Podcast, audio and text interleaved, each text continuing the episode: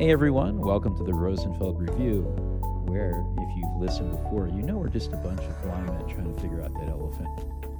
I'm here today with Amy Bucher. Hi, Amy. Hi, Lou. How are you doing? I'm doing great. Uh, I'm really excited to have you on the show. Um, for those of you uh, who don't know Amy, uh, first of all, she works at a really amazing agency called MadPow, which you may have heard of, which is you know just one of the I want to say unsung, but you know, you're not. You guys are not totally unknown. You you are actually quite well known, and you're well known for doing great work. Uh, have fantastic people. I've had a few of you on my podcast before, and uh, on our conference programs. And uh, you guys also do your own conferences and and many other things. Uh, Amy is the VP of an interesting area, behavior change design at MadPow.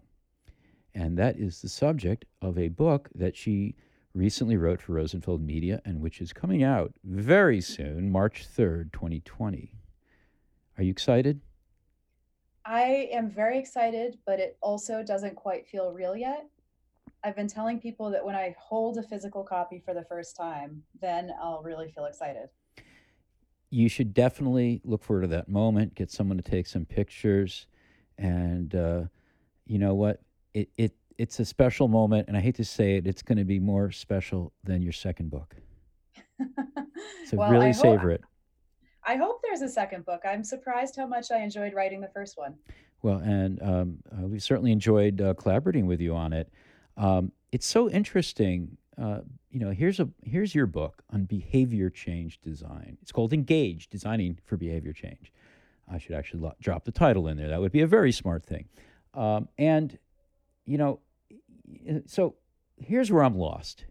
You you have behavior change uh, as something that is has made it into uh, public discourse quite a bit, and we have all the behavioral uh, economists uh, flourishing. They, they they dominate the podcast airwaves, and you know you have uh, uh, books like Nudge, and um, you know why why haven't we seen the same sort of penetration of design by behavior change thinking?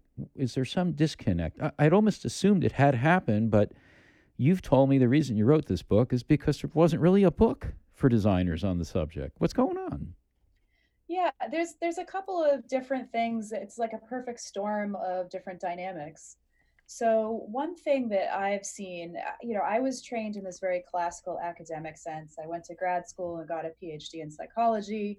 And traditionally, people with that degree go into academia or a very like sort of highfalutin research job, not not really an agency or applied research job like the ones that I've done in my career. And so what happens there is you get this disconnect between people who are out there doing behavior change research in like the capital R sense of research and the people who are out there implementing it. And that that is changing now. Um, the academic job market's gotten really tight. There's far fewer positions available in uh, universities than there are people graduating looking for them. And I think by necessity, that's opened some new career paths for people with that classical PhD training, which I'm really, really excited to see. I think that's that's great. I also think that there is some resistance sometimes to behavior change as a design tool because it's not easy. Changing behavior is really hard, and a lot of the behaviors that are worth changing take a lot of time to work on. So, my career has mostly been in the health area, and we're looking at things like getting people to change their diets forever and even changing diet there's uh, actually a lot of different behaviors bundled into that category. And in order to do it you really have to understand the context in which people live and the different motivational factors that are at play and the choices they're making all day long. It's a very very complex system to understand and then once you design an intervention to affect it it'll take a long period of time before you really see meaningful results and that just is a hard thing to bring into the business world where people may be reporting you know their revenues on a quarterly basis and they want to very quickly see what's the roi on this new thing i invested in. It's it's a you're talking about different time scales and different complexities. So I, yeah i mean you, you have this issue of, of short-term thinking and, and all the problems it creates and Um, but but just to interject for a moment, I wonder if another problem is that designers, when basically we are all involved in one way or another in changing the people in some way who interact with our products and services. But when you frame it as behavior change, at least for me, it almost has an ominous tone. Like, is that something I really want to do?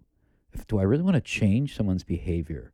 That sounds like you're playing with uh, their minds in a way. And, and, and do you do you sense that?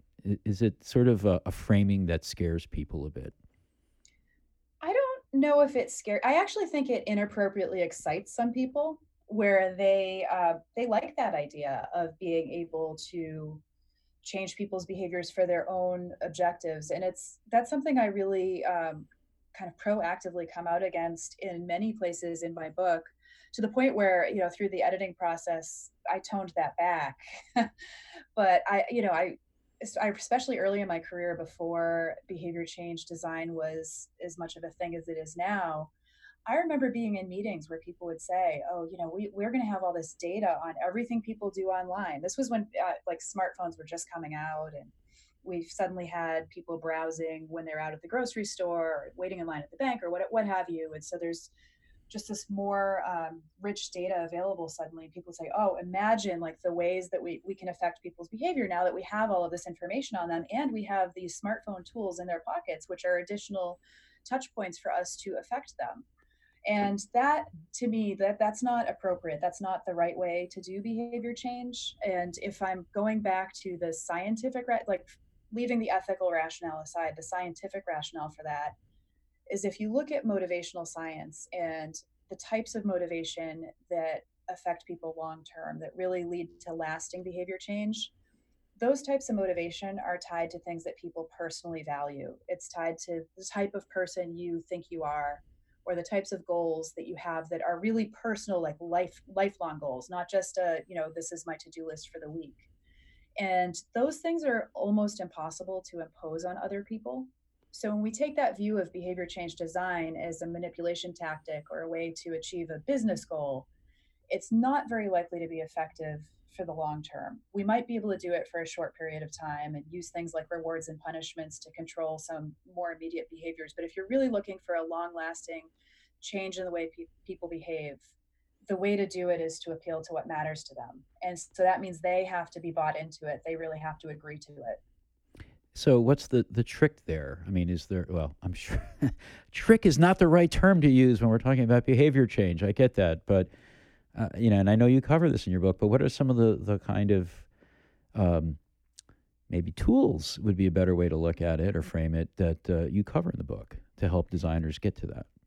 Yeah, so the the the motivational quality thing that I mentioned comes from a, a area of research called self-determination theory. So that's the Deci and Ryan motivational theory coming out of the University of Rochester. A lot of people are familiar with it at the most basic level of looking at extrinsic versus intrinsic motivation.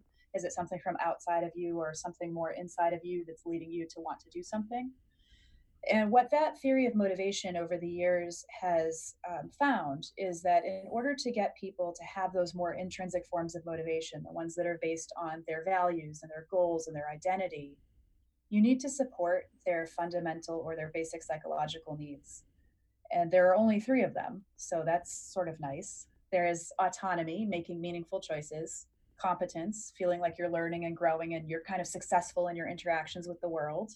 And then relatedness, which is feeling like you're a part of something bigger than yourself, whether it's uh, you know a relationship with other people who are meaningful to you, or being part of a community, and so when I go into a design process and I'm thinking, how can I help people associate this behavior pattern that we want them to adopt with that more intrinsic form of motivation, I'm really thinking, how can I create an experience that supports them in having meaningful choices, in feeling a sense of progress, you know, getting that good feedback or being presented with challenges that help them grow but are also achievable and then connects them with other people either for real, you know, in, in terms of relationships and social accountability and those things.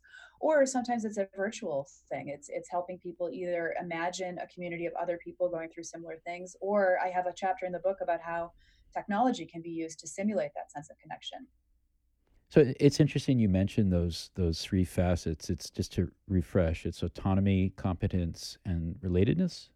That's right. Yeah. So I, it's funny because you you got me thinking about uh, this app I like got about two or three weeks ago called Strides, and um, I wonder if it illustrates some of your points. So um, uh, I wanted to um, do a little better in terms of exercise and, and reaching goals, and it's it's basically a platform for doing that. So in the sense of autonomy, it's a it's an app that lets you define what your goals are. It, gives you a few examples. It shows you how to model them. Maybe you're, you're you have a weight target. Uh, maybe you're trying to do a certain number of push-ups a day. Uh, maybe you're trying to use your standing desk a number of times a week, or or, or not smoke for a certain streak. And um, and it also helps you like streaks are one of those things that it kind of helps you try to shoot for. You know, good streaks, obviously, and it it's it's also good in the sense of competence like um, i'm not sure. Maybe it's not that good but it is making me feel like i i have some control and competently sort of taking over my own behavior change. Like at the same time i got the app i was experimenting with pilates. And I had taken a, a practice class and i i was like well i don't know. Maybe I'll just try this app because it seems to be wor- working. I could always do Pilates if if the app doesn't give me a benefit, but I just kind of rather do things on my own. But then I keep finding myself like wanting to share what I'm doing. Like, hey, I I I did, you know, 40 crunches a day for the last week. That's awesome. And who do I tell? I'll tell my wife, and she's like, yeah, you know, who cares? She cares. She really does. But, you know, it's not like the top of her list. And so there's not like a kind of way for me to easily share what I'm doing without being obnoxious. And then I think of Strava, which actually is a social tool for tracking running and biking and things like that. And people will, you know, give you basically the equivalent of a digital high five when you have an accomplishment like that and vice versa. So, yeah, I mean, th- those are like a, just a, a couple examples I'm finding that really seem to kind of validate, for me at least, a, a lot of the, the critical stuff you're covering in the book.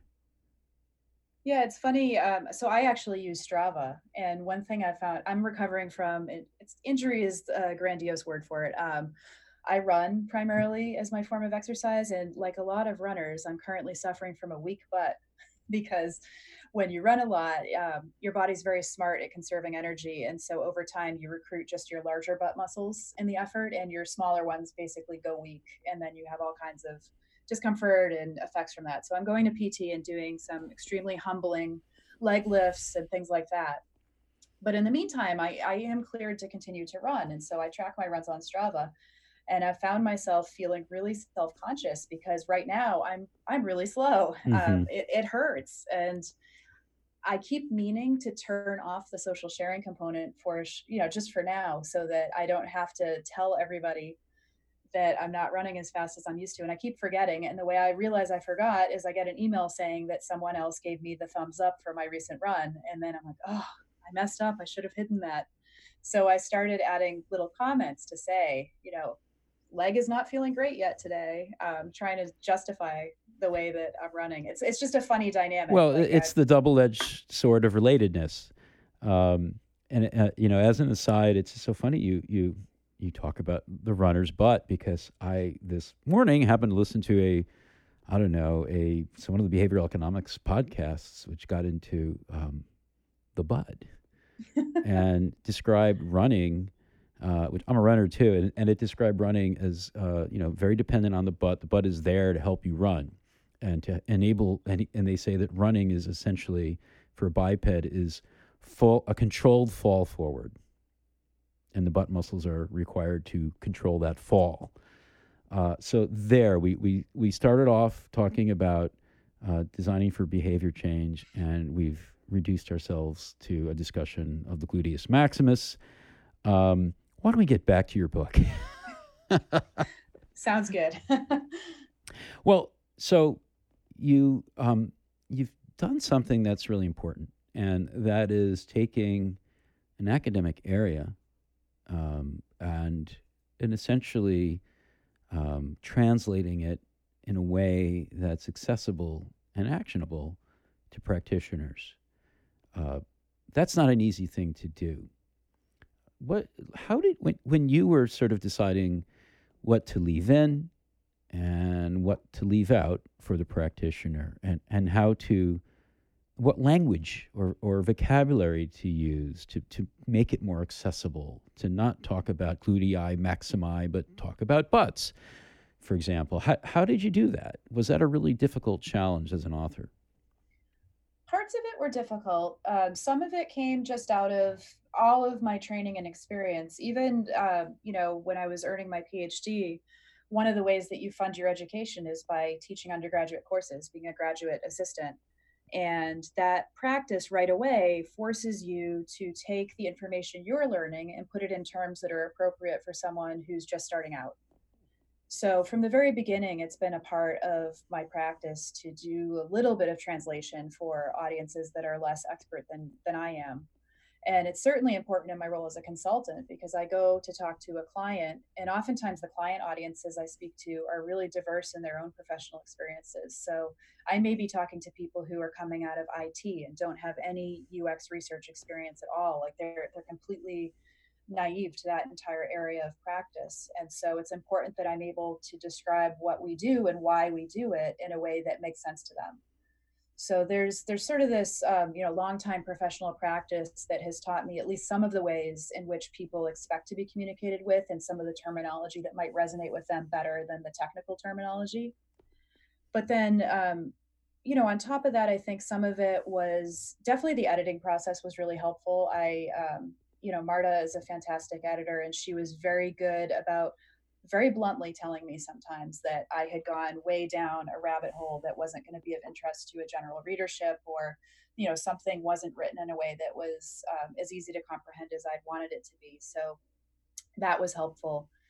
I also had this interesting dynamic with the technical review process where you send your manuscript to people who are experts to make sure that the information you've included is correct and that you haven't omitted anything really important and I, I made a few judgment calls when I got that feedback that you know people would point out you you did you know skip this whole area, and I made a few judgment calls that yeah I think that's okay to skip because if I included it I think I would be confusing things more than clarifying them for mm-hmm. the general readership, and I, I will say that was a hard thing to do just emotionally because I I recruited technical reviewers that I really respect. And um, you know I, I think their feedback was right and one sense and so it was it was difficult to step up and say no to some of it but i i had in the front of my head i, I could just picture people you know at, a, at an event or something raising their hand and saying well you said this but then you also said this and what what did you really mean? And i don't think ultimately it's in the service of anybody if you provide so much information that you make it harder to understand. Well you know like any other product uh, a book is a difficult thing to design and uh, there are a lot of features you could cram in, and uh, the, the, the in the service of the the user, you really do have to leave a lot of things out, and it's it's painful. Um, I wanted to jump back though and talk about your consulting work. Now, do you find that when you introduce yourself or you're introduced as a VP of Behavior Change Design to a client, that um, you um, find those sometimes those clients are asking you to do things that you don't think are ethical, like to do manipulative uh, behavior change? Sometimes, sometimes I will say one of the reasons I wanted to work at MadPow, and I, I was a longtime MadPow fan. I actually attended. You mentioned that we host a conference every year, Health Experience Design, and I attended the very first one because I had just moved back to Boston from living in Michigan for a long time. And I was working remotely and I wanted a local professional community. And I really admired what I saw MadPow doing. And one of the things that I specifically admired is the company has an explicit commitment to doing ethical work. Mm-hmm. Um, I think one of our taglines is we do projects that are good for people and good for business. And since we've been, since I've been here, I've been here about four years now, I have been in a handful of situations, a small handful of situations where we have seen RFPs or had a, a potential client reach out and we've decided that that's not a project we want to pursue because it, it, does feel unethical. It feels like we're manipulating people or you know we're really just trying to sell a product without it necessarily being the best thing for the, the consumer or the patient. So that means a lot to me and it also means that uh, those sorts of requests are cut way down because people know from the outset that madpow doesn't do that type of work. So that that helps. But i think what happens more often is we'll have a project where the ultimate goal is is a good one it's admirable but then there are sort of these sub goals that clients will try to sneak in that are a little bit more of that manipulation piece. And it might be something as simple as um, you know collecting people's email addresses for marketing lists mm-hmm. in ways that eh, aren't quite as upfront um, and, and you know in those those cases you just sort of have to speak up and explain why you won't do that. I actually do find it helpful to fall back a little bit on my professional role. And maybe i do that because not i don't encounter a lot of other people with phds in psychology in my day-to-day life besides my friends and you know the people that i was trained with and so I take advantage a little bit of people's not knowing exactly what that entails. And I, I, I will say things like, you know, my professional training prohibits me from doing that. And it's a, it's a little bit of bull, but um, it, there's a little bit of truth to it too. I mean, I was trained with a, a certain code of ethics. So, well, they, you know, the, maybe the, um, the, the somewhat ignorant folks out there uh, are confusing uh, psychology and psychiatry and they, they assume you've taken the Hippocratic Oath and, uh, you can play that. Um, now, just another question about um, how your work plays out in, in the workplace. Um, do you find that uh, behavior change design becomes, um, like a number of other things, uh, something of a common platform or, or, or way to pull people together uh, in new ways uh, on teams? In other words, just like having, let's say, a research repository may bring people together that aren't working together very well without that sort of that common platform. Or there's a number of things like that, and I'm wondering if behavior change are you finding that that is something of a unifying thread for teams? Um, in my experience, it can be, and it can also be a dividing thing hmm. sometimes. Hmm. Because I think, th- well, I'll focus on the unifying, on the positive one of the things I love about behavior change design is that it actually isn't necessarily associated with one specific skill set. So you could be a content strategist and be a behavior change designer or a visual designer, interaction designer, researcher, whatever role. I mean, I've seen product managers. I actually played a product manager role myself in a, a previous job, but I was still very much a behavior change specialist. And I think, in the sense that the lenses we use, the perspectives we use, and some of the methods we use are applicable to these different functional areas, it is a unifier. We can all take pieces of the discipline and apply them to our own work so that you know, we have that in common in the way that we're approaching a problem. Um, one more question about uh, behavior change and about your book, Engage Designing for Behavior Change.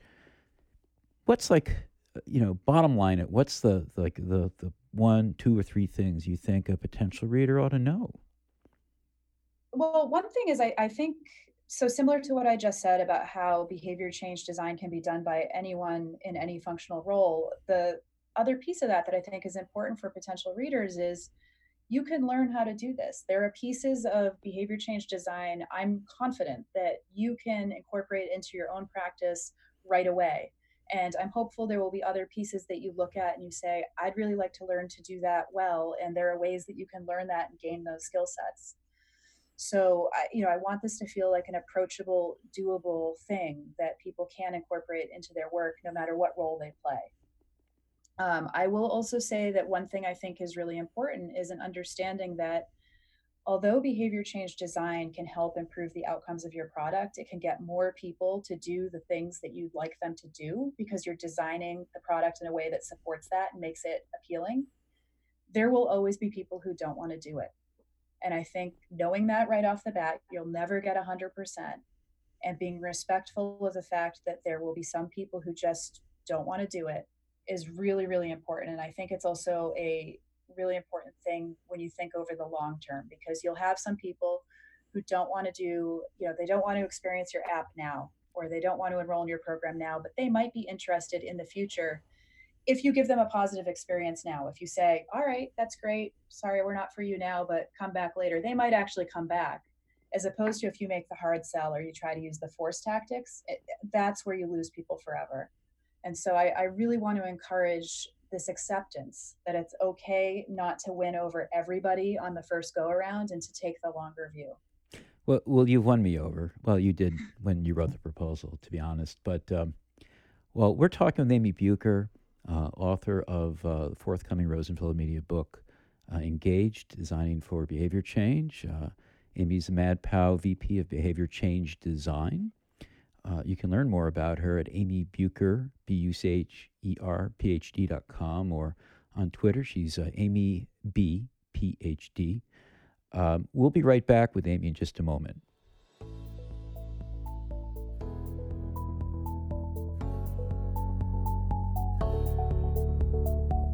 I hope you're enjoying the podcast. If you want more, not only do we have a whole bunch of podcasts in our archive, but we have something that's very current, very alive, and very engaging for and that is our communities.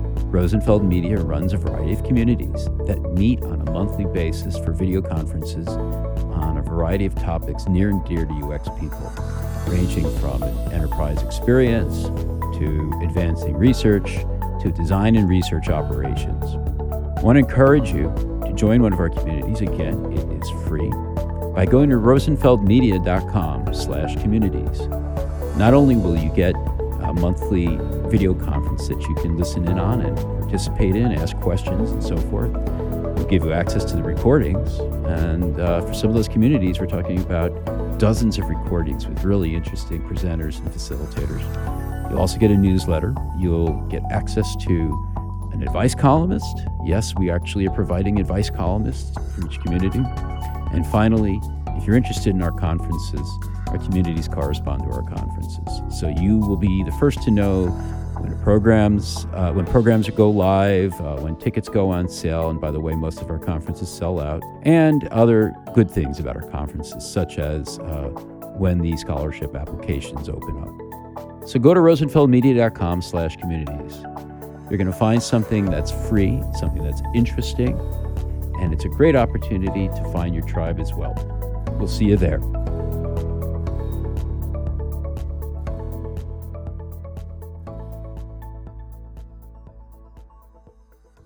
We're back with Amy Bucher, author of Engaged, Designing for Behavior Change. Amy, for a postscript, I'd like to get a sense of just something you think people should know about. What's a gift for our listeners that you have in mind? So, I want to encourage people, if you like it, I guess. I don't want to force anyone to feel like this is homework, but one of my great pleasures in life is reading fiction. I love a good novel. I love it to not particularly be work related. But what I, I think is really valuable for me as a professional is that reading fiction is a way to gain empathy because you're introduced to characters that you might not otherwise ever encounter anywhere in life. And in the practice of reading reading their stories you put yourselves in their shoes and you're able to better imagine how people who are different from yourself might react might experience things so I, I read primarily because I enjoy it, but I also get this great benefit where I think I've become a better behavior change designer because I've been exposed to so many more perspectives. Uh, and I, I do particularly like thrillers, horror stories, sort of that genre of novel. And I, I just finished one last night that I thought was really well done in terms of that empathy building. It's called um, Whisper Network, and it's by Chandler Baker. And it follows four women who work together in a large corporation. But it was inspired by that news story from a few years ago. There was a, a viral list that went around called Shitty Media Men and it was basically women in the media industry who put together a spreadsheet of men who had misbehaved. And it was a way to warn each other to sort of, uh, you know, develop a sisterhood and put the word out that you might want to avoid being alone in a room with this guy, or you might not want to sign the contract that puts you in contact with this guy. And so what I really enjoyed about this book is that it took this, you know, very relatable problem, but in its four female characters developed different perspectives, different reactions, different rationales for how they behaved the way they did. And I, I feel like I walked away with a much more nuanced understanding of how people might react to that kind of situation. So that was Whisper Network. And I, I thought it was, as far as my, you know, guilty pleasure thriller readings go, it was a good one. Well, that's great. Um, and uh, one of these days, um, uh, I'll, I'll do a podcast just on Kurt Vonnegut's fiction, um, which uh, I think has also a lot to teach people about user experience design uh, and about humanism in general. Well, Amy Bucher, thank you so much for joining us today. Amy Bucher, who is basically changing uh, um, behavior of designers in terms of their understanding of behavior design change. There, that's very meta. Thanks for joining us today, Amy. Really, really appreciated having you. Thanks. This was fun.